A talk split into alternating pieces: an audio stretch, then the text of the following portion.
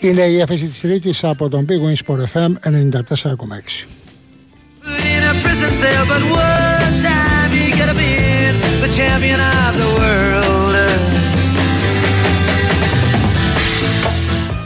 Κυρίες και κύριοι, καλό σας απόγευμα όπως κάθε Τρίτη. Η πάντα προσχηματική ραδιοφωνική έφεση ανοιχνεύει ε, τα αθλητικά γεγονότα έτσι όπως εξελίχθηκαν το Σαββατοκύριακο, όπως αποκαλύφθηκαν και στην τηλεοπτική δίκη και νομίζω ότι σήμερα έχει πολύ μεγάλο ενδιαφέρον. Θα συζητήσουμε και για το κύκλωμα παράνομου στοιχηματισμού αλλά και για το θέμα της διαιτησίας.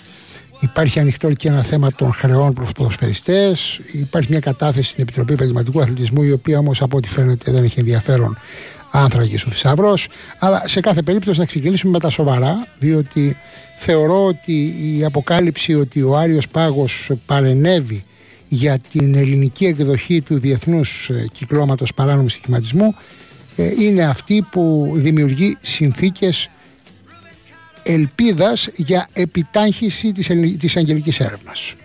Η συνάδελφος Μέρη Μπενέα αποκάλυψε ε, αυτή την εκδοχή στην χθεσινή τηλεοπτική δίκη και νομίζω ότι μπορούμε να την, την δούμε πιο, με μεγαλύτερη σαφήνεια και με μεγαλύτερη άνεση για να δούμε τι μέλη γενέστε σε μια υπόθεση που απασχολεί την ελληνική δικαιοσύνη από το Μάρτιο του 2023. Καλησπέρα σας κύριε Μπενέ.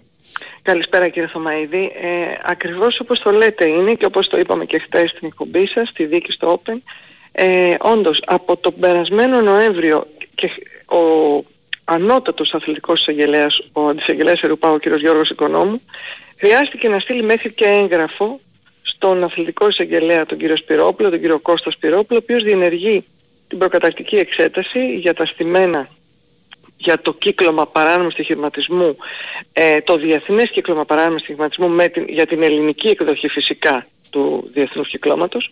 Από τον περασμένο Μάρτιο έχει ξεκινήσει αυτή η ιστορία. Ε, από τον, τον Νοέμβριο λοιπόν εστάλει έγγραφο σύμφωνα με πληροφορίες μας στον κύριο Σπυρόπουλο που ο εισαγγελέας, ο ανώτατος εισαγγελέας, ο, ο προϊστάμενός του ας το πούμε έτσι, ζητούσε να επισπευστεί η έρευνα για την οποία είχε προαναγγελθεί ότι οδεύει προς το τέλος, θα ασκηθούν ποινικές διώξεις, τέλος πάντων αυτές ήταν οι πληροφορίες πολύ καιρό νωρίτερα. Ε, δεν γνωρίζουμε ποιο ήταν το, ποια ήταν η απάντηση του κ. Σπυρόπουλου στο έγγραφο του ανώτατου αθλητικού και ποδοσφαιρικού εισαγγελέα. Δεν γνωρίζουμε την απάντηση, ωστόσο γνωρίζουμε ότι λίγο μετά, λίγο καιρό μετά και αυτό είναι το εντυπωσιακό, ο κ. Σπυρόπουλος σε κάποια εκδήλωση αθλητικού περιεχομένου με επιστημονική χρειά ε, εμφανίστηκε και ως, μάλλον ήταν ομιλητής και εμφανίστηκε στην εκδήλωση αυτή και μάλιστα ενώπιον του Γενικού Γραμματέα του Υπουργείου Αθλητισμού κ. Μαυρωτά είπε ότι θα ασκηθούν ποινικές διώξεις. Και μάλιστα σε πρόσωπα που έχουν κατηγορηθεί και στο παρελθόν. Ναι, ναι, αυτό ναι, είπε. Επακριβώς. Ναι. Που δεν το συνηθίζουν αυτό οι εισαγγελείς δημοσίως να προαναγγέλουν ποινικές διώξεις; Όχι, γι' αυτό είπα ότι είναι εντυπωσιακό και ασύνηθες. Τώρα, ε, κοιτάξτε, ένας εισαγγελέας που κάνει μια έρευνα βεβαίως δεν έχει δικαίωμα να κρατάει την έρευνά του και έτσι πρέπει να είναι μυστική έρευνα. Δεν γνωρίζουμε για ποιο λόγο έχει καθυστερήσει, αν έχει καθυστερήσει, γιατί το λέω τώρα το, το, το ότι έχει καθυστερήσει, γιατί είναι πάρα πολύ ο χρόνος που δεν υπάρχει κάποιο αποτέλεσμα. Σε σχέση δε με τη χώρα, από τη, με τις χώρες Ευρώπης και συγκεκριμένα με τη χώρα από την οποία ξεκίνησε αυτή η ιστορία, την Αυστρία δηλαδή, όπου εκεί οι δικαστικές αρχές σε πάρα πολύ σύντομο διάστημα είχαν τελειώσει και την έρευνα, είχαν κάνει και δύο συλλήψεις και υπήρξαν και καταδίκες. Ε, αυτό εντάξει σε, είναι, είναι μια αντιδιαστολή με την ελληνική δικαιοσύνη πραγματικά πολύ, πάρα πολύ κραυγαλαία.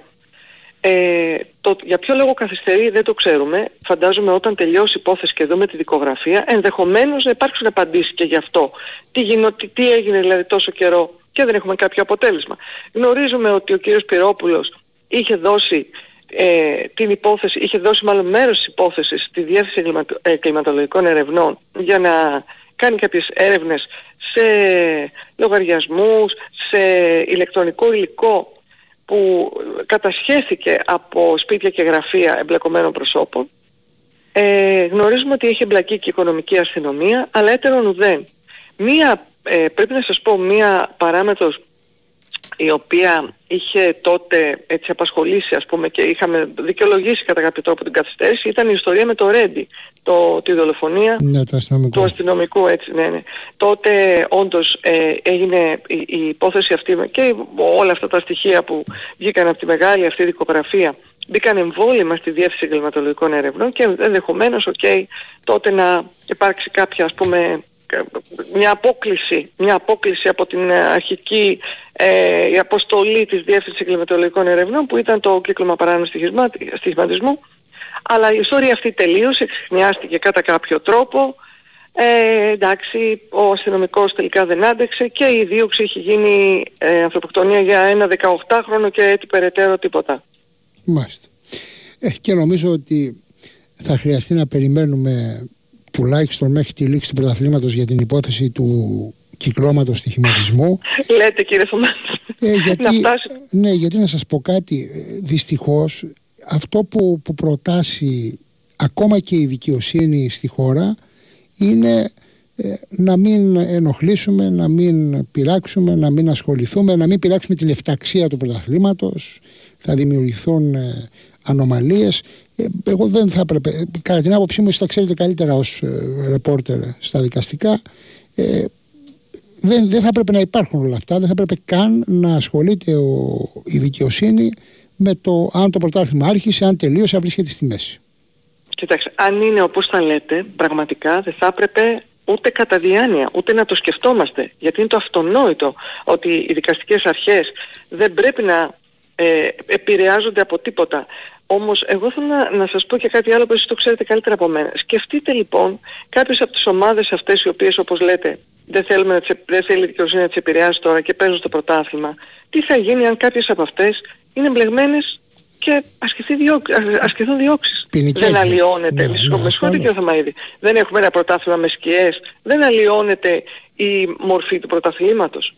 Εάν υπάρξει τέτοια τροπή. Εγώ έχω πει από αυτό το μικρόφωνο και την προσωπική μου θέση ότι αυτή η υπόθεση έπρεπε να είχε τελειώσει πριν καν ξεκινήσει το πρωτάθλημα, αλλά εν πάση περιπτώσει δεν νομίζω να εισακούγομαι ιδιαίτερος. Είναι πολύ σωστή η παρατήρησή σας. Πολύ φοβάμαι πρέπει να τεθεί υπόψη του αρμόδιου εισαγγελέα και, και, και όχι των ακροατών διότι ε, οι ακροατές ε, πάντα περιμένουν μεγαλύτερη πληροφόρηση να πούμε για αυτούς που στέλνουν πάρα πολλά μηνύματα αυτή τη στιγμή που μιλάμε ποιες ομάδες είναι, ποια φυσικά πρόσωπα θα κατηγορηθούν, σε ποιους θα ασκήσει διώξεις ότι όλα αυτά έχουν ένα ζήτημα με τα ευαίσθητα προσωπικά δεδομένα και με το γεγονός ότι η δικογραφία είναι σε σε απόρριτη προανάκριση αυτή τη στιγμή, έτσι. Ναι, υπάρχει το τεκμήριο υπάρχουν τα προσωπικά δεδομένα, δεν μπορούμε να πούμε τίποτα, ε, μέχρι να βγουν οι ποινικές διώξεις.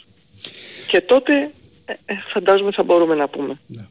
Καλώς. Σας ευχαριστώ πάρα πολύ για την ε, συμμετοχή. Η κυρία Μεριμπενέα μας έδωσε το περίγραμμα αυτής της υπόθεσης. Ο κύριος Γιώργος Παναγόπουλος, ο αντιπρόεδρος του ΙΔΕΑΔ, του Ινστιτούτου Διεθνούς και Ελληνικού Αθλητικού Δικαίου και νομικός σύμβουλος της ΚΕΠ, της Κίνησης Ελεύθερων Ποδοσφαιριστών, είναι μαζί μας για να σχολιάσουμε αυτή την κατάσταση, η οποία σοβεί κυριολεκτικά Καλησπέρα κύριε Παναγόπουλε. Καλησπέρα, καλησπέρα και σε όλους. Ε, θα ξεκινήσω Κυριάκο από εκεί που τελείωσε η μέρη. Ε, πραγματικά ε, και εγώ είμαι υπέρ, συνηγορός αυτό που είπες πριν ότι η βαθμολογία, τα play-off και η εξέλιξη αγωνιστική επηρεάζει και δεν αφήνει τον εισαγγελέα, τον κύριο Σπυρόπουλο να προχωρήσει. Είναι φανερό. Είναι προφανές ότι θέλουν να περάσει ο καιρός όπως αφήσαν, σωστά είπες, να ξεκινήσει το πρωτάθλημα. Ενώ αν θυμηθείς είχε κάνει καταγγελία και μηνυτήρια αναφορά και μέσα σε αυτές τις προτάσεις που είχα κάνει και στην Επιτροπή Επαγγελματικού Αθλητισμού και σε όλα τα όργανα, τον κύριο Βρούτση κλπ. ήταν να μην ξεκινήσει το πρωτάθλημα μέχρι να διαλευκανθούν οι ιστορίες αυτές συγκεκριμένες. Έτσι. Δεν μπορεί να ξεκινάει ένα πρωτάθλημα και να αρχίζουν οι ομάδες να επιχορηγούνται από την, από την πολιτεία, να παίρνουν το στοίχημα, να συμμετέχουν στους αγώνες, να επηρεάζουν το πρωτάθλημα, να πάρουν και θέση στο τέλος και όταν θα έρθει η στιγμή εκείνη που θα καταλήξει την άσκηση των ποινικών διώξεων ο κύριος Πυρόπουλος και η εισαγγελία θα πούνε τι θα πούν μετά όλοι. Μα πάτε τώρα να χτυπήσετε την τάδε ομάδα που βγήκε στην Ευρώπη, ναι. την τάδε ομάδα που ανεβαίνει. Είναι σκοπιμότητα εκεί. Ακριβώς, ακριβώς. Ενώ αν όλο αυτό είχε ολοκληρωθεί, έτσι, αν είχε ολοκληρωθεί πριν την έναξη του πρωταθλήματος, κανείς δεν θα μπορούσε να πει τίποτα. Και αν, και αν το συνυπο, συνυπολογίσουμε το σκάνδαλο του κυρίου Μπαλτάκου και της ΕΠΟ γενικότερα με την αλλίωση του κώδικα διοντολογίας που τρέξαν να προλάβουν να κάνουν αυτή την επαμφωτερίζουσα τροπολογία, τροποποίηση, όπως, όπως θέλουμε να την πούμε, του κανονισμού εκ των υστέρων και αφού είχε ξεσπάσει η ιστορία του σκανδάλου, με τον τρόπο που το κάναν, αν το κάναν και αν ισχύει ο και αν το δεχτεί και η FIFA στην πορεία, γιατί πολλά παίζουν, τι θα γίνει το αθλητικό κομμάτι. Ας πούμε ότι προ, ε, επιβάλλει η Επιτροπή Διοντολογίας αφαιρέσεις βαθμών. Όταν θα τελειώσει το πρωτάθλημα και τα play-off και θα ασκηθούν οι διώξεις και θα είναι όριμη η υπόθεση να εξεταστεί από την Επιτροπή Διοντολογίας, γιατί δεν φαίνεται και αυτή να κινείται πριν, ο κ. Σκοτουλόπουλος δεν έχει κάνει κάτι πριν και αυτός είναι στην έρευνα γιατί περιμένει ο ένας αναμένει, αναμένει την, τη δικογραφία Σπυρόπουλου. Και ας υποθέσουμε ότι μόλις τελειώσει το play-off κλπ. Σε ένα 1,5 μήνα, τέλος Απριλίου, αρχές Μαΐου, έχουμε την ιστορία και πάει η υπόθεση στην Επιτροπή Διοντολογίας. Με τους ρυθμούς που κινείται η Επιτροπή Διοντολογίας και για αφαιρέσεις ακόμα βαθμών θα φτάσουμε τον Οκτώβριο-Νοέμβριο. Μα εδώ έχουμε φτάσει στο σημείο να μην υπάρχουν δικαστές στην ε, Επιτροπή. Ε, το πούμε και αυτό, το πούμε. Άρα ναι. λοιπόν η σεζόν θα έχει αρχίσει η καινούργια σεζόν. Και πάλι θα βρεθούμε στον ίδιο παρανομαστή. Μην φίξουμε ομάδες, πώς θα λιωθούν οι βαθμολογίες, έχουμε δηλώσει την Ευρώπη. Φαύλος, φαύλος κύκλος. Ναι, δηλαδή αν δεν επιβάλλεις, δεν, δεν σπάσεις αυγά, δεν πρόκειται ποτέ να λειτουργήσει κάτι. Δηλαδή τι θα γίνει; Θα τιμωρήσεις τις ομάδες στο μεσοδιάστημα; Ένα μήνα. Στην ουσία το ποδόσφαιρο σταματάει 15 με 20 μέρες. Η μια σεζόν αρχίζει καπάκι στην άλλη. Δηλώνεις τις ομάδες εγκαίρως, θα διοδοτούνται. Ξεκινάνε διαδικασίες. Τι θα πεις στις ομάδες; Α, ξέρεις. Και αν η ιδεοντολογία τιμωρήσει το Σεπτέμβριο-Οκτώβρη, οι ομάδες που θα τιμωρηθούν θα πάνε στην Εφέσεων. Πότε θα βγάλει η απόφαση της Εφέσεων και έχουν δικαίωμα να πάνε και στο ΚΑΣ. Τώρα σοβαρολογούμε. Ναι. Δηλαδή εδώ μιλάμε για δικαιοσύνη, η αθλητική πιο βραδία από την ποινική. Και Έχει καταντήσει πιο βραδία. Και, και απλήρωτη. Και απλήρωτη είναι μόνο αυτή, γιατί εντάξει. υπο... Μαζί με τους υπο... είναι απλήρωτοι και οι δικαστές. Αυτό είναι το φοβερό. Επειδή γρά, γράψατε προχθές για το ΑΣΕΑΔ ναι. και δίκασα εγώ τώρα στο ΑΣΕΑΔ υπόθεση, θα, θα θερλαθείτε, διότι παλιά σας είχα κάνει αναφορά και έχω μια υπόθεση σοβαρή του Κέρκης μου, μιας ομάδας που προ... ε, πέρυσι, για να δείτε ότι συμβαίνουν και στα αθλήματα τα ίδια με το ποδόσφαιρο και χειρότερα ανέβηκε στην Super League, ας πούμε, στην, ε, όπως την έλεγε Volley League και επειδή πήρε τη θέση της ΑΕΚ που αδειο, δεν αδειοδοτήθηκε διότι είχε χρέη και εκεί εφαρμόζονται λόγω της ΕΑ και των αθλητικών δικαστών, εν πάση δεν πήρε πιστοποιητικό η ΑΕΚ και αντί να ανεβάσουν δύο ομάδες, κύριε, ξέρετε καν, εφήβραν τη wild card για να ανεβάσουν δικές τους ομάδες. Μόλις το προσβάλαμε και φωνάξαμε, προσφύγαμε τα πολιτικά δικαστήρια κλπ. Αντί για wild card είπανε αφήνουμε την κατηγορία με νέα ομάδες. Και έτσι ο Κέρκης διαλύθηκε, τον τιμωρήσαν από πάνω και έχει πάει στο τοπικό πρωτάθλημα εν συνειδήσει πλέον έχουμε προσφύγει στο ΑΣΕΑΔ, αλλά ΑΣΕΑΔ δεν υπήρχε. τι καταλήγω, ότι από το καλοκαίρι το ΑΣΕΑΔ δεν λειτουργούσε, μαζευτήκαν 60 υποθέσεις από όλα τα αθλήματα και τελικά ξέρετε πότε λειτουργήσε. Συνεδρίασε προχτές που κάναμε την υπόθεση των προσφυγών του Κέρκη, Σάμου και άλλες υποθέσεις, διότι έγινε το γεγονός του Ολυμπιακού. Έγινε το γεγονός του, του Ρέντι και να που αμέσως ξαφνικά ο κ. Βρούτης διόρισε δικαστές και έτσι λειτουργήσε το τριμελές, ε, τα τρία τμήματα του ΑΣΕΑΔ από πέντε άτομα. Μάλιστα. Είναι 15 μελές. Οι οποίοι βέβαια είναι απλήρωτες σε όλες τις συνθέσεις προηγούμενες και προφανώς γι' αυτό δεν ήθελε να πάει και κανένας γιατί δεν είναι διαιτητικό δικαστήριο που αμείβονται μια χαρά. Γιατί στην ΕΠΟ ας πούμε ένα δικαστήριο το οποίο αμείβεται καλά είναι το διαιτητικό. Δεν ξέρω αν έχουν και αυτοί πρόβλημα γιατί εκεί τέθηκε άλλο θέμα. Από τις στάσεις που είχα κάνει εγώ για τα σκάνδαλα που έχουν βγει σε κάποιες υποθέσεις Ηλιάδη και λοιπά και τις καταγγελίες, αγωγές, ένθεν, κακήθεν μου έχουν κάνει αγώγες, ε, εγώ έχω κάνει αγώγες κακοδικίας για ένα εμπάχαλο που δεν έπρεπε καν να συνεδριάζει με τόσο, με τόσο λίγα μέλη και να μην έχει σύνθεση. Η καινούργια πρόεδρος ζήτησε, είδε ότι έχει πρόβλημα και μου λέει κύριε Παναγόπουλο δεν μπορώ να κάνω κάτι, αναβάλω, αναστέλω κάποιες υποθέσεις, τις καθυστερώ, έχω υποβάλει έτοιμα να διοριστούν οι δικαστές, δηλαδή στο Διετικό. Υπάρχει έτοιμο να διοριστούν δικαστές για να επαναδρώσουν τις θέσεις διότι δεν φτάνει για τα πενταμέλη τμήματα ναι, πλέον κρίνονται υποθέσεις των χρεών και της διαδοχής. Τώρα... Οπότε, αν εγώ έχω δύο-τρεις δικαστές που έχω πρόβλημα και ζητάω την εξαίρεσή τους και θέλω να μην συμμετέχουν στις υποθέσεις γιατί έχουμε αντιδικία και είναι ύποπτοι μεροληψίας και έχουν, εν πάση κακό παρελθόν, Πώς θα δικαστούν οι υπόθεση. Θα περιμένουμε από δύο δικαστές να βγάλουν. Επειδή, επειδή κύριε Παναγόπουλο έχουμε πάρα πολλά μηνύματα για τη σημερινή κατάθεση Κούγια στην Επιτροπή Επαγγελματικού Αθλητισμού και ήδη ο σταθμός έχει μεταδώσει το ρεπορτάζ. Εμείς να δώσουμε κάποιες πληροφορίες πριν προχωρήσουμε, οι οποίες ε, είναι πολύ ενδιαφέρουσες για αυτή την κατάθεση. Ε, υπάρχει ένα ζήτημα ότι ο κύριος Κούγιας αναφέρθηκε στα μέλη της Επιτροπής σε ζητήματα που αφορούν το ποινικό μέρος και που είναι δουλειά του ποινικού εισαγγελέα. Γι' αυτό ενδεχομένως και τα μέλη της Επιτροπής τον ρώτησαν γιατί δεν έχει γίνει ακόμα μήνυση.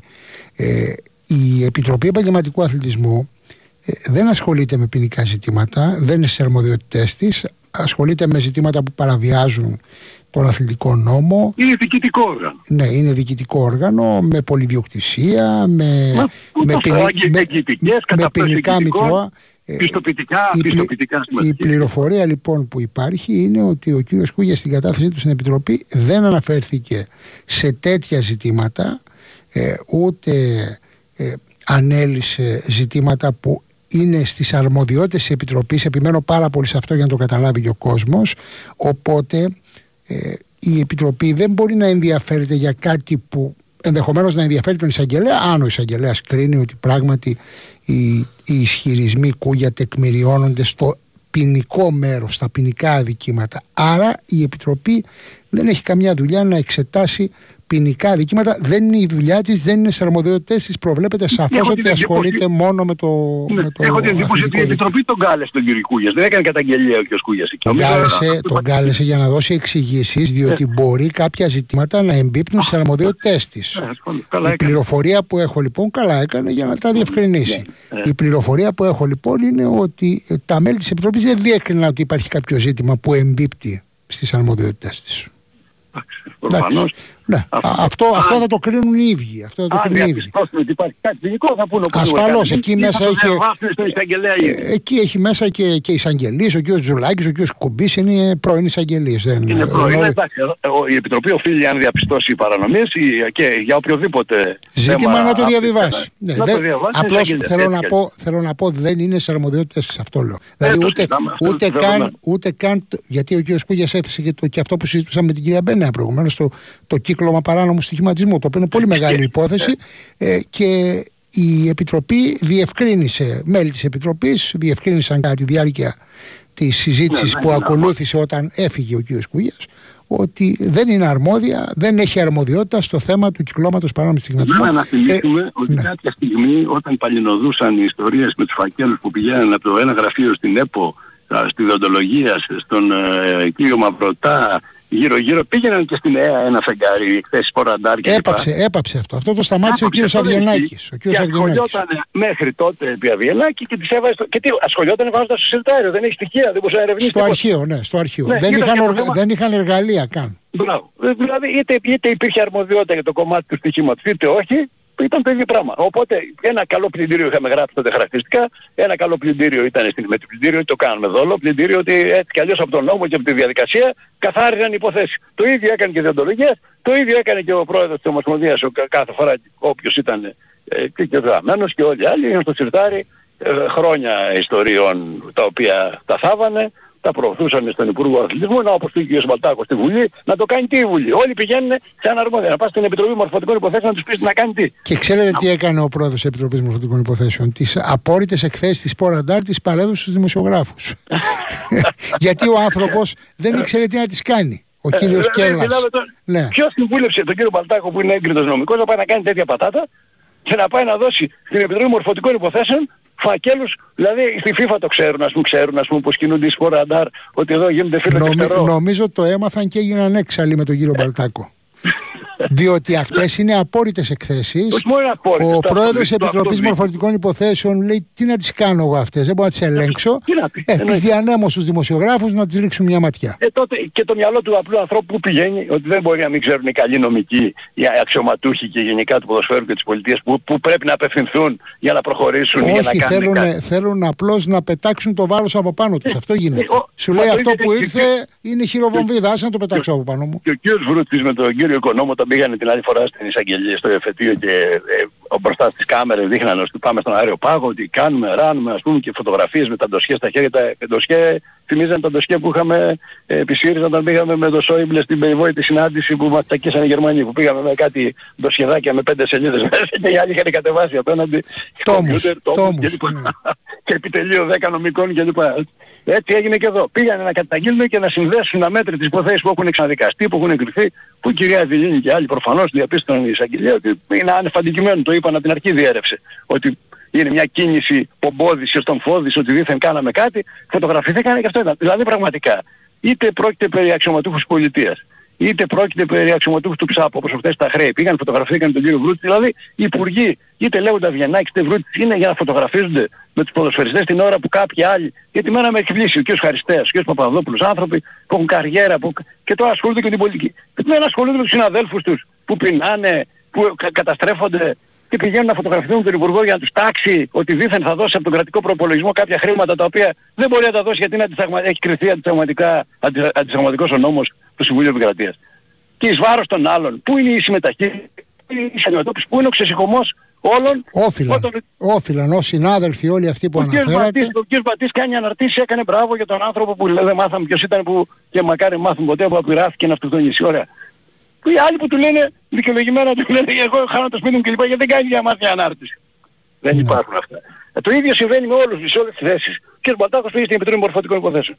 Ο κ. Βρούτης φωτογραφίζεται, πάει στην εισαγγελία, λέει έχουμε στοιχεία, πάρτε το. Και αποτέλεσμα αυτή τη στιγμή να έχουμε ανεξιχνίαστο το έγκλημα της Νέας Φιλαδέλφειας, διότι κανένας δεν μιλάει γι' αυτό. Οι Κροάτες αφέθηκαν ελεύθεροι, γύρισαν στην πατρίδα τους και επομένως όλοι διορωτώνται ή είναι αθώοι οι Κροάτες και υπάρχουν Έλληνες ένοχοι, τους οποίους κάποιοι συγκαλύπτουν και η έρευνα έχει σταματήσει. Και βέβαια η ΑΕΚ κάνει μεταγραφή και έχει ψυχωθεί φύλλα της ΑΕΚ αρκετοί δηλαδή, δεν ξέρω όλοι, με κλειπανό ανήρτησαν πώς μπορείς να συναλλαχθείς με την ομάδα που δολοφόνησε έναν δικό σου άνθρωπο. Να μου πεις τώρα το θέμα εταιρεών και λοιπά και ναι, αλλά τα γήπεδα, τα γήπεδα ανοίγουν. Και μάλιστα ανοίγουν. Για αυτό το κριτήριο. Προσέξτε, προσέξτε, ανοίγουν χωρίς να έχουμε ούτε να έχουμε κάμερες υψηλής ευκρίνειας, χωρίς να έχουμε ταυτοπροσωπεία. αυτά, λέει, αυτά λέει οι κάμερες από το Μάρτιο, η ταυτοπροσωπεία από τον Απρίλιο. Εγώ ναι. λέω ότι ούτε το Μάρτιο ούτε τον Απρίλιο. Εγώ λέω ότι είμαστε εδώ, ότι δεν θα γίνουν αυτά ούτε το ε. Μάρτιο τον Απρίλιο και είναι αδιανόητο η ελληνική πολιτεία να κλείνει τα γήπεδα λέγοντας ότι ε, θα ανοίξουν μόνο υπό τις συνθήκες που προβλέπει ο νόμος ο νόμος η Βουλή να νομοθετεί να ψηφίζει αυτό που ψηφίζει και να λέει η ελληνική πολιτεία ξέρετε δεν προλαβαίνουμε θα τα ε. ανοίξουμε τα γήπεδα στην ουσία λένε ότι κακώς τα κλείσαμε, γιατί εγώ δεν είδα να κλείνουν σχολιά γιατί υπάρχει βία κατά ανηλίκων μαθητών. Δεν είδα να, κλείνω πανεπιστή... δεν είδα να κλείνουν πανεπιστήμια γιατί υπάρχουν παραβατικές συμπεριφορές στον χώρο του πανεπιστημίου. Τα γήπεδα όμως, ο εύκολο τα νοσοκομεία. ο εύκολος στόχος όμως τα γήπεδα κλείσανε. Ε, ναι. Ο εύκολος. Είπε όμως ο κ. Βρούτση και αυτό με εξέπληξε ότι αν λέμε την πρώτη παράβαση θα κλείσουμε ξανά τα γήπεδα.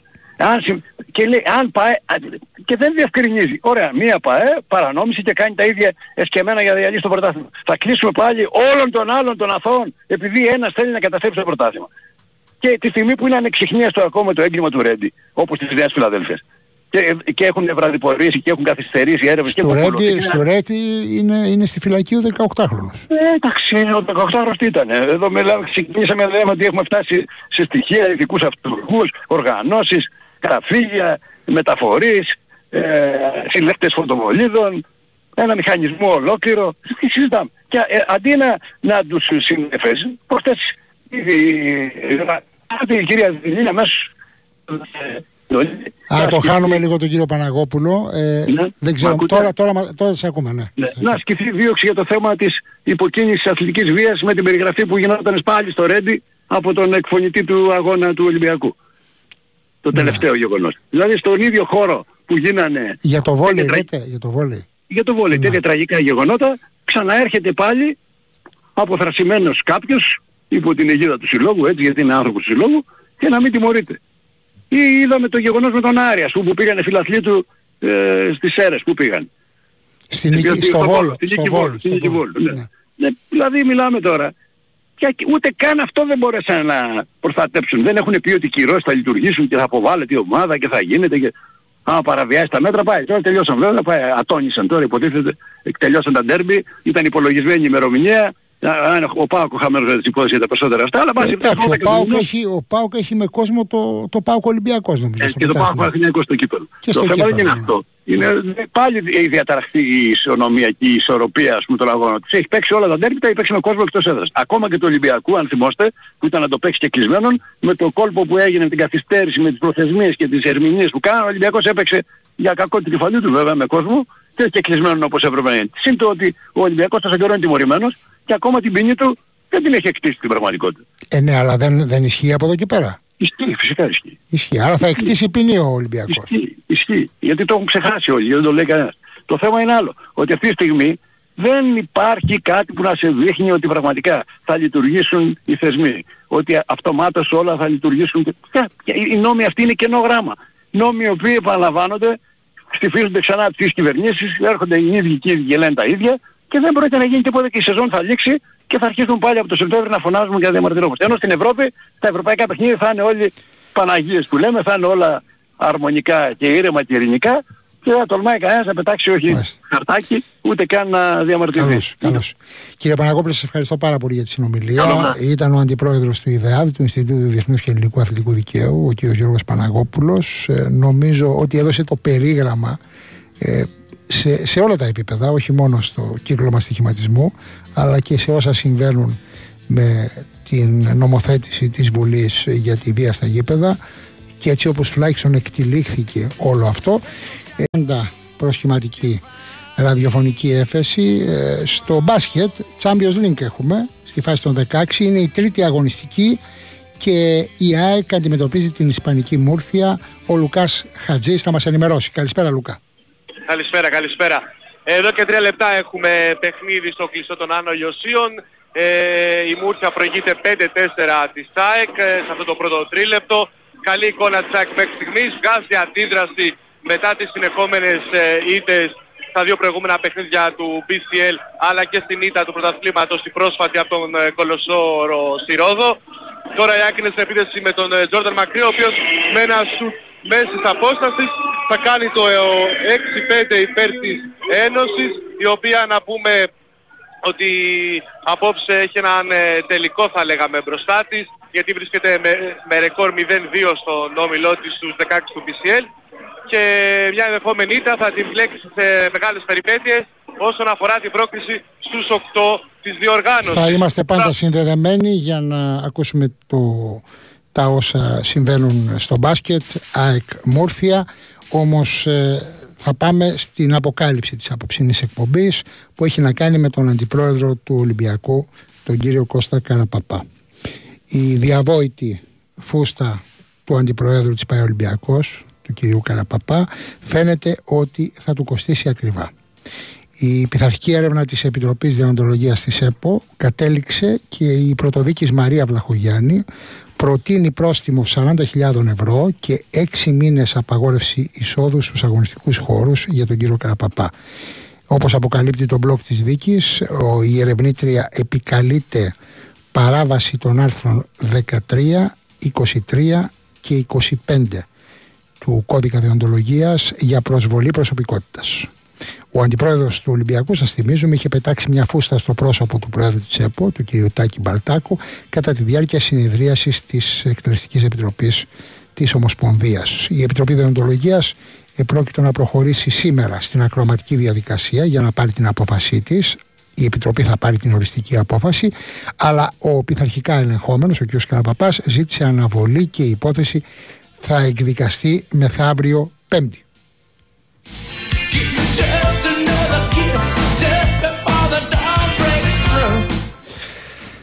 Έτσι προχωράμε στο ελληνικό ποδόσφαιρο είτε με πειθαρχικά είτε με ποινικά πάντως ε, ακόμα και με φούστες φαντάζομαι ότι ο κύριος ε, Πέτρος Κωνσταντινέας που ανέβηκε πάρα πολλές φορές στα σκαλιά της Ευελπίδων ή ως μάρτυρας βέβαια για να καταθέσει για υποθέσεις δικαστικές ε, είχε δει αυτό το περιστατικό με τη φούστα που τώρα ναι. δικάζεται μετά από καιρό. Καλησπέρα σας. Καλησπέρα, καλησπέρα, καλησπέρα κύριε είχε, είχε, και, είχε και βιντεολήψη το περιστατικό, ενώ ήταν σε ναι, κλειστή ναι. συνεδρίαση.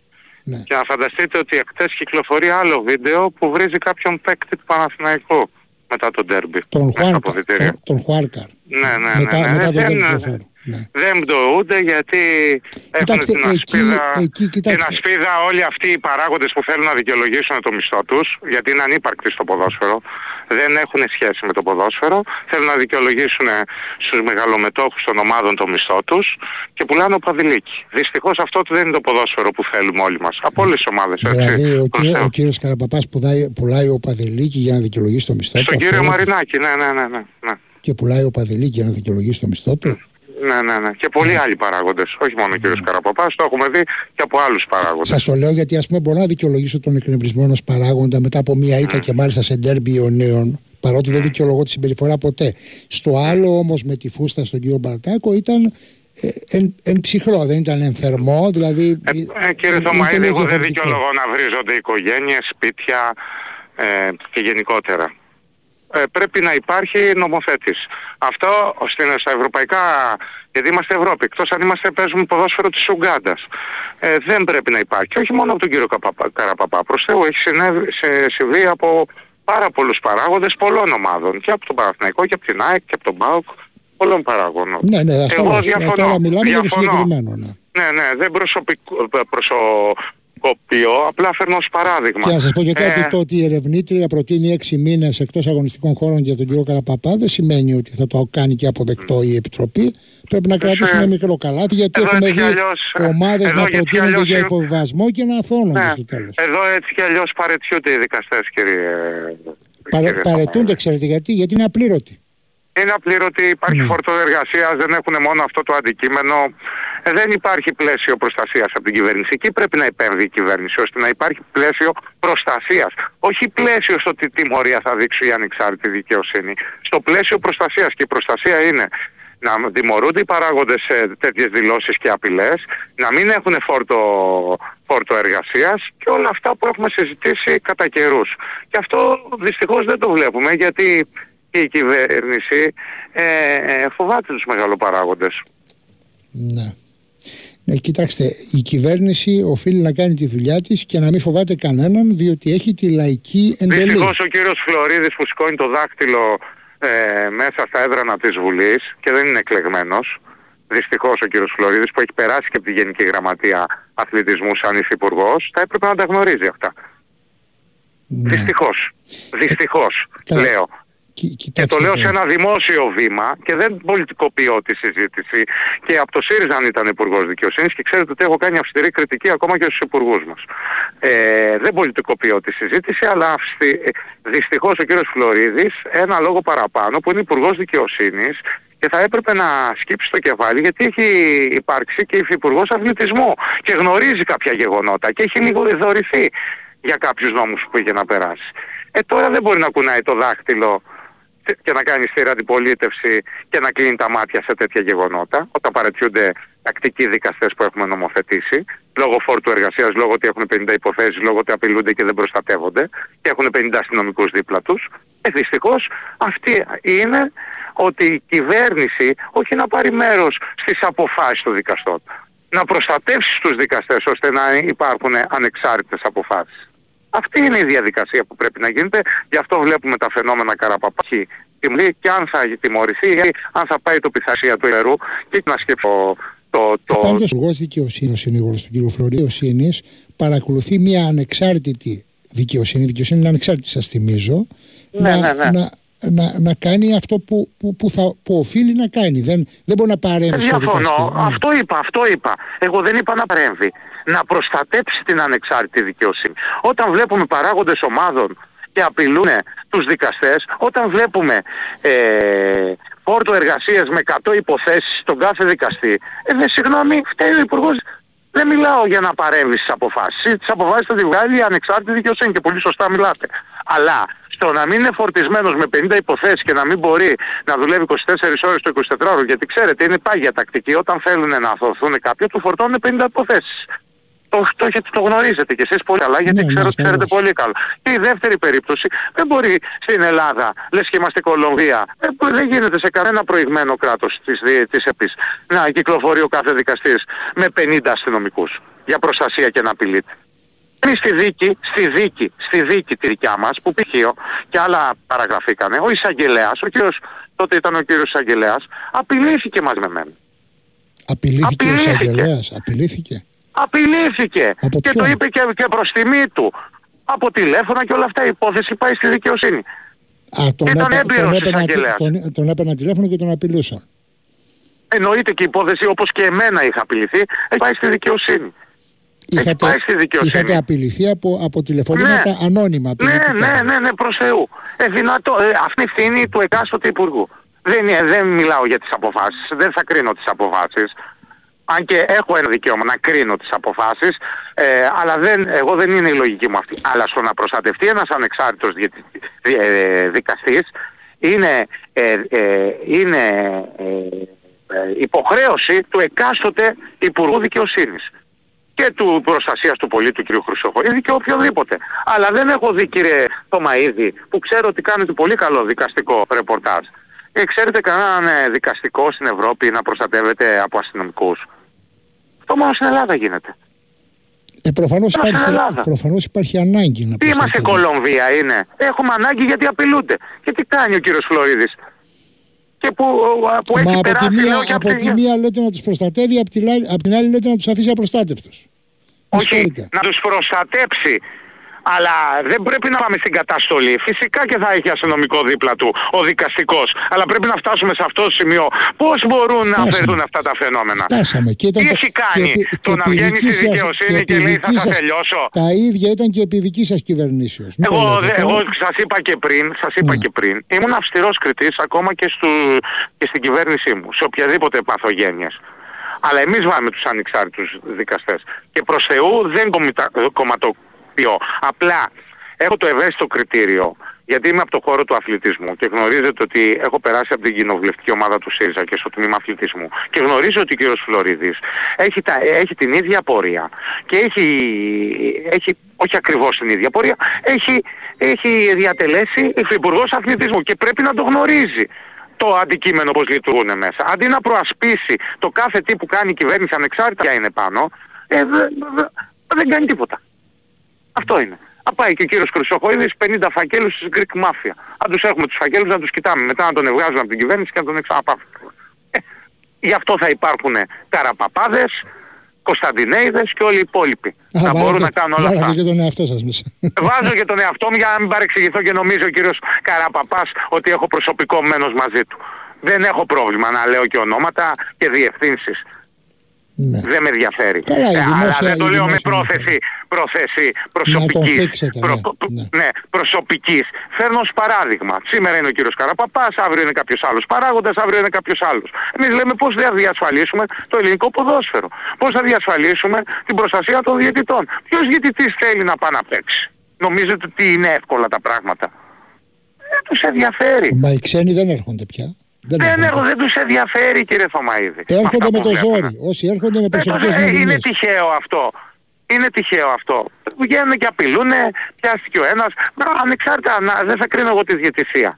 Και σε αυτό έχουν λάθος και οι διαιτητές και οι συνάδελφοί σας πολλοί δημοσιογράφοι και οι παραγόντες του ποδοσφαίρου, ακόμα και πολλοί άνθρωποι που ασχολούνται με, με τα κανάλια, τα μίντια, κάνουν προκλητικές δηλώσεις. Δεν έχει τιμωρηθεί για τις προκλητικές δηλώσεις με μεγάλα προστήματα και αποκλεισμό ενός χρόνου. Μπάνε έφεση, μετά παρετιούνται. Ακόμα και οι δικαστές οι προηγούμενοι, όχι οι τακτικοί δικαστές, οι δικαστές που ορίζανε, κάτι δικηγόροι και έτσι, έχουν μεγάλη ευθύνη. Και η ΕΠΟ παλιά, που ναι. ε, τους έδινε χάδια τιμωρίες.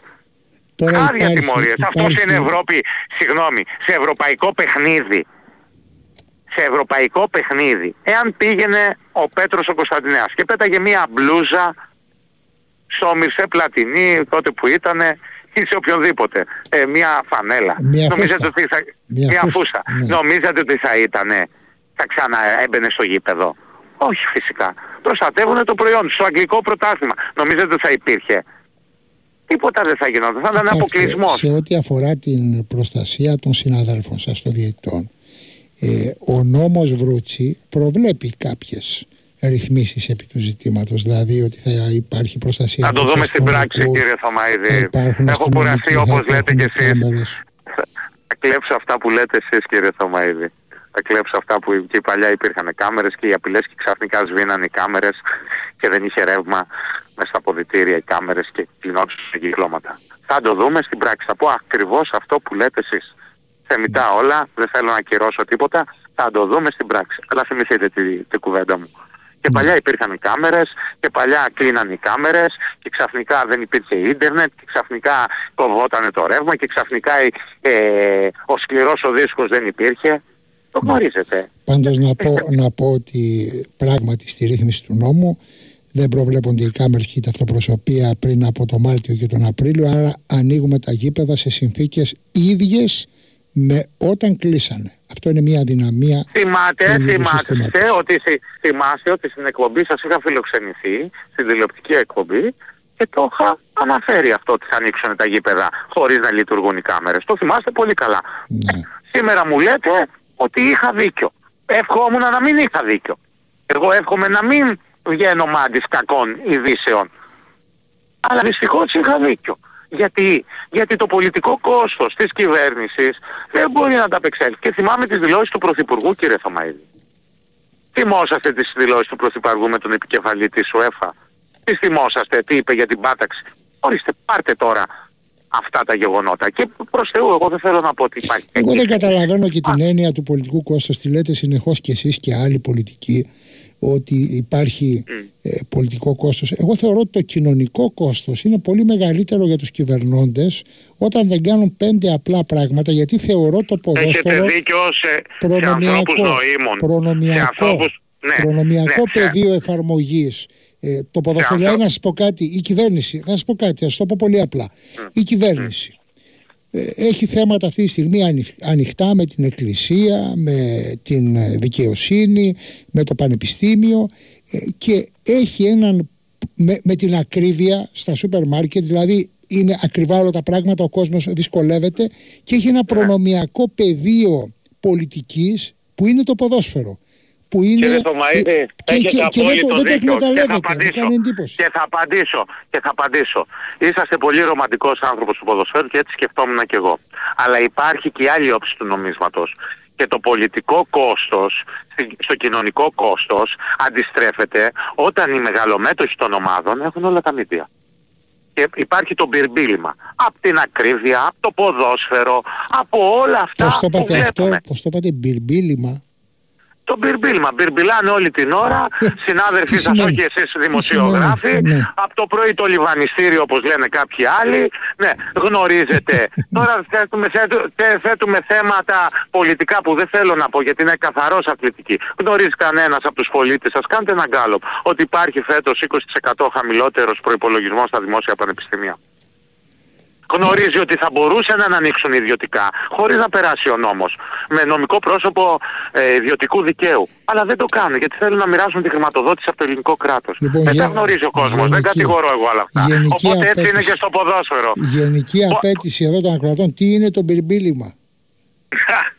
Το μπυρμπίλημα είναι το λιβανιστήρι των κακών, γιατί παντού υπάρχουν καλοί και κακοί, των κακών... Οι, κολα, οι κολακίες δηλαδή, ε; Αυτό είναι το ναι, οι κολακίες των κακών συνάδελφό σας και των παραγωγών, που Α, αυτό λόγω είναι, αυτό υποχρεώσεων... Είναι στην, Καλαμάτα, στην Καλαμάτα το λένε αυτό ή είναι δική σας; Το λένε παντού, γενικότερα. Οι Πελοποννήσοι έχουν και όπως οι κριτικοί, όπως οι Βορειολαδίτες, τις δικές τους εντάξει, εντάξει, Αυτό το μπυρμπίλημα, το λιβανιστήρι που γίνεται κάθε μέρα, ότι είναι όλα καλά σε αυτή την κοινωνία, δυστυχώς εμένα θα με βρει απέναντι. Και δεν το λέω τώρα με αυτή την κυβέρνηση.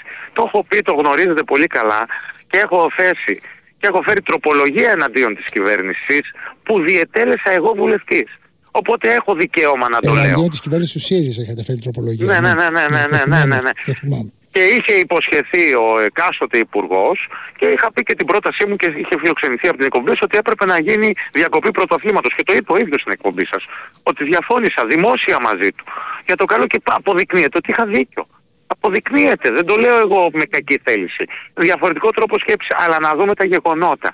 Τα γεγονότα τα γεγονότα είναι ότι δεν αλλάζει. Και όλα αυτά τα πράγματα που συζητάμε τώρα, οι ίδιες ομάδες, το έχουμε ξαναπεί, σε, ευρωπαϊκές, σε ευρωπαϊκά παιχνίδια, στο Κόφερλι, στο Champions League, στο, σε όλες τις διοργανώσεις, δεν θα τολμούσαν οι παράγοντες να κάνουν αυτά. Γιατί θα ήταν διαβίου αποκλεισμός. Στην αρχή ένα χρόνος, δεν θα βλέπανε το γήπεδο ούτε με κι άλλοι και μετά διαβίου. Αυτή είναι η ουσία. Αυτή είναι η ουσία. Ναι. Και εδώ φοβόται ο δικαστής γιατί μπορεί να πάει ο μεγαλομέτωχος, γιατί θα έχει βάλει το τσιράκι του, να πουλάει ο παδιλίκι, να δικαιολογήσει το μισθό του που είναι και άμπαλος να το πω γιατί δεν γνωρίζουν. Γιατί ξέρετε πότε γίνονται αυτά. Όταν οι ομάδες δεν παίζουν καλά για να, για να προστατεύσουν την ανυπαρξία τους την ποδοσφαιρική και τα λάθη τους στο οργανωτικό τους κομμάτι δεν έχουν καλή επίδοση αγωνιστική, προσφεύγουν στους διαιτητές που πολλές φορές έχουν δίκιο, στους παράγοντες, στους αντίπαλους παίκτες, τους φταίνε θεοί και δαίμονες. Το γνωρίζουμε εμείς. Εμείς που γνωρίζουμε λίγο ποδόσφαιρο. Δεν λέμε ότι γνωρίζουμε πολύ. Το γνωρίζουμε. Ξέρουμε ποιοι συνάδελφοί μου ε, ε, κάνουν δημόσιες σχέσεις και λένε το άσπρο μαύρο και τους βλέπω τώρα σε διαιτητικές αποφάσεις αν γινόταν η δεύτερη κίτρινη και όλα αυτά. Τα γνωρίζω, γνωρίζουμε. Δεν ε, ε, ε κατοικούμε στην Ιερουσαλήμ. Ναι. γνωρίζουμε ποιος και τι. Τώρα επειδή έχει έρθει ο κύριος Φρόιτφελτ επιτέλους στην Ελλάδα μετά από 3,5 mm. μήνες και είπε ότι θα εγκατασταθεί κιόλας, θα δουλέψει μέχρι τον Ιούνιο. Δυστυχώς έπρεπε να εγκατασταθεί από την αρχή. Αυτό είναι ένα λάθος της ΕΠΟ. Ναι αυτή τη στιγμή που πληρώνεται πρέπει να είναι και με φυσική παρουσία για να μπορεί να ελέγξει. Ε, οποιοςδήποτε ήταν αυτός. Είτε είχε δουλειές λέει, στη Σουηδία, είχε δουλειές. Ε, άμα είχε δουλειές αυτά έπρεπε να προγραμματιστεί. Ε, συγγνώμη, παίρνετε εσείς κάποιον συνεργάτη. Ε, δεν έχουμε κορονοϊό να, να, να, να κάνουμε, να, να, να, να δουλεύουμε με απόσταση. Τέλειωσε ο κορονοϊός. Εσείς παίρνετε κάποιον συνεργάτη δικό σας; Κάποιον υπάλληλο εγώ στο μαγαζί μου να, διαλε... να δουλεύει τώρα από απόσταση και να πληρώνει αυτά τα χρηματικά ποσά, δεν κανένα λόγο. Ναι, θα το απέφευγαν ασφαλώς. Ναι, ναι, ναι. Ασφαλώς. Αυτό έπρεπε να κάνει και η ΕΠΟ. Εγώ δεν ξέρω τους λόγους που αν ήταν η μοναδική λύση δεν ερχόταν κάποιος ήθελε να κάνει μια συμβιβαστική λύση και είχε υπολογίσει αυτό. Δεν γνωρίζω τους λόγους του κυρίου Μπαλτάκου και του συμβολίου της ΕΠΟ. Αλλά για μένα είναι λάθος. Πρέπει να έχει φυσική παρουσία αυτός που δουλεύει και να ε, επικομίζεται και τα καλά και τα κακά των, της ελληνικής διαιτησίας. Πληρώνεται, δεν είναι τσάμπα και τα ποσά από ό,τι έχω μάθει δεν είναι, στην εποχή μας δεν είναι καθόλου ε, χαμηλά. Είναι πάρα πολλά υψηλά τα μπάτια. 300 χιλιάρικα για, για ένα εξάμεινο θα πάρει, για ένα οκτάμινο θα πάρει και ο Σφρέτφελτ. Ναι, ούτε ο Πρωθυπουργός της χώρας δεν τα παίρνει αυτά, Όχι, κύριε Κομαίδη. Ο κύριος Μητσοτάκης, ακούστε, ο κύριος Μητσοτάκης και η κυρία Ξεγελαροπούλου δεν τα παίρνει αυτά τα λεφτά μαζί. Ναι. Τώρα, ε, δηλαδή πρέπει να σεβόμαστε. Κλείνουμε γιατί ρωτούν οι ακροατές, προσέξτε τώρα πόσο δύσκολη ερώτηση σας κάνουν. Κάνουν πολλές mm. ερωτήσεις, δεν προλαβαίνω όμως. Ε, ναι. Πολλοί όμως, πολλοί επιμένουν να ρωτήσω αν εξακολουθείτε να, εξακολουθείτε να είστε ακόμη με τον κύριο Κασελάκη. Ναι, και χθες είχαμε μια... Α, είστε ακόμα, γιατί μια... κάποιοι φεύγουν ναι, και λοιπά, γι' αυτό ρωτάω. Ναι δεν έχει φύγει κανένας μετά την πρώτη αποχώρηση κάποιον στην αρχή. Εχθές ήρθε η, η Ρένα Ιδούρου και ο Πάνος ο και ήταν μια γεμάτη αίθουσα που και κατεβήκαμε και στις πορείες των αγροτών για τα προβλήματα και να σας πω και ένα νέο, να, να ενημερώσω και τον κόσμο ότι τα προβλήματα των αγροτών δεν αφορούν μόνο τους αγρότες, αφορούν και τους καταναλωτές όπως είπατε, γιατί όταν δεν φτάνει το κόστος παραγωγής και σταματάνε την επιδότηση, στα ράφια θα δούμε προϊόντα 60% πιο πάνω. Και αυτό αφορά και εμένα και εσάς και όλο τον απλό κόσμο. Να το πείτε και στον κύριο Αβιανάκη όμως αυτό, όχι μόνο στον, και στον κύριο Αβιανάκη. Ναι.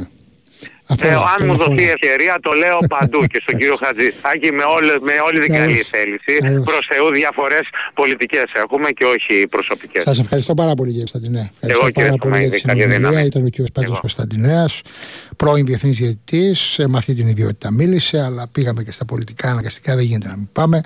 Ε, θέλω να κλείσουμε την σημερινή εκπομπή με μια γεύση από μπάσκετ. ΑΕΚ Μόρφια, Λουκάς Χατζής. Λοιπόν, ε, ξανά εδώ στο κλειστό των ανογιοσίων. Ε, το σκορ είναι 27-27, απόλυτη ισορροπία. Έχουν κυλήσει σκάρα 2 λεπτά στο δεύτερο δεκάλεπτο. Το πρώτο δεκάλεπτο ολοκληρώθηκε με τους Ισπανούς μπροστά με 27-25. Η ΑΕΚ έχει δείξει ένα καλό πρόσωπο, ανταγωνιστικό. Έχει καταφέρει, έχει μοιράσει το σκορ σε αρκετούς παίκτες. Δεν εκμεύει προσπάθειες όπως είχαμε δει στα προηγούμενα μάτς πίσω από τα 6 και 75. Έχει μόνο 2 στα 4 ε, προς ώρας. Βέβαια δεν ε, πάβουν τα βία στα λάθη, τα κλεψίματα και γενικότερα η άμυνα να βγάζει σε ακόμα ένα παιχνίδι ε, θεματάκια. Τώρα λοιπόν οι Ισπανοί βρήκαν ένα ελεύθερο τρίποντο μετά από δικό τους κλέψιμο, πήγανε στο συν 3, 30-27. Να πούμε λίγο ότι για την ΑΕΚ ε, ο Τίλμαν βγήκε πριν από λίγο με δύο φάουλ, έχει 0 στα 3 σούτ, δεν, δεν του έχει βγει ακόμα το παιχνίδι του ψηλού της Ένωσης, ο οποίος είναι κομβικός για την ομάδα του Ηλιαζούρου. Τώρα θα γίνει ένα ακόμα λάθος από τους παίκτες της ΑΕΚ, όμως ο Χόλινς στην εξέλιξη της φάσης θα παίξει καλή άμυνα και θα κερδίσει το επιθετικό φάουλ από τον ε, προσωπικό του αντίπαλο και κάπως έτσι η μπάλα περνάει στην κατοχή της ΑΕΚ. Ο Χολ θα περάσει στο παρκέ αντί του Κόλινς. Στην επαναφορά ο Νετζίπογλου, 7 και 18 ακόμα για το ημίχρονο. Η ΑΕΚ ε, ψάχνει σκόρ, έχει μείνει σε μόλις τους δύο πόντους αυτά τα τρία λεπτά που διανύουμε στην ε, δεύτερη περίοδο. Τώρα η μπάλα πηγαίνει στα χέρια του... Λοιπόν, νομίζω ότι θα έχουμε την ευκαιρία να συνδεθούμε αρκετές φορές ε, κατά τη διάρκεια του προγράμματος ε, του Big Win Sport FM 94,6. Εμείς πρέπει να κλείσουμε την εκπομπή. Ήταν άλλη μια ε, έφεση πάντα προσχηματική. Θα συναντηθούμε την επόμενη Τρίτη όπως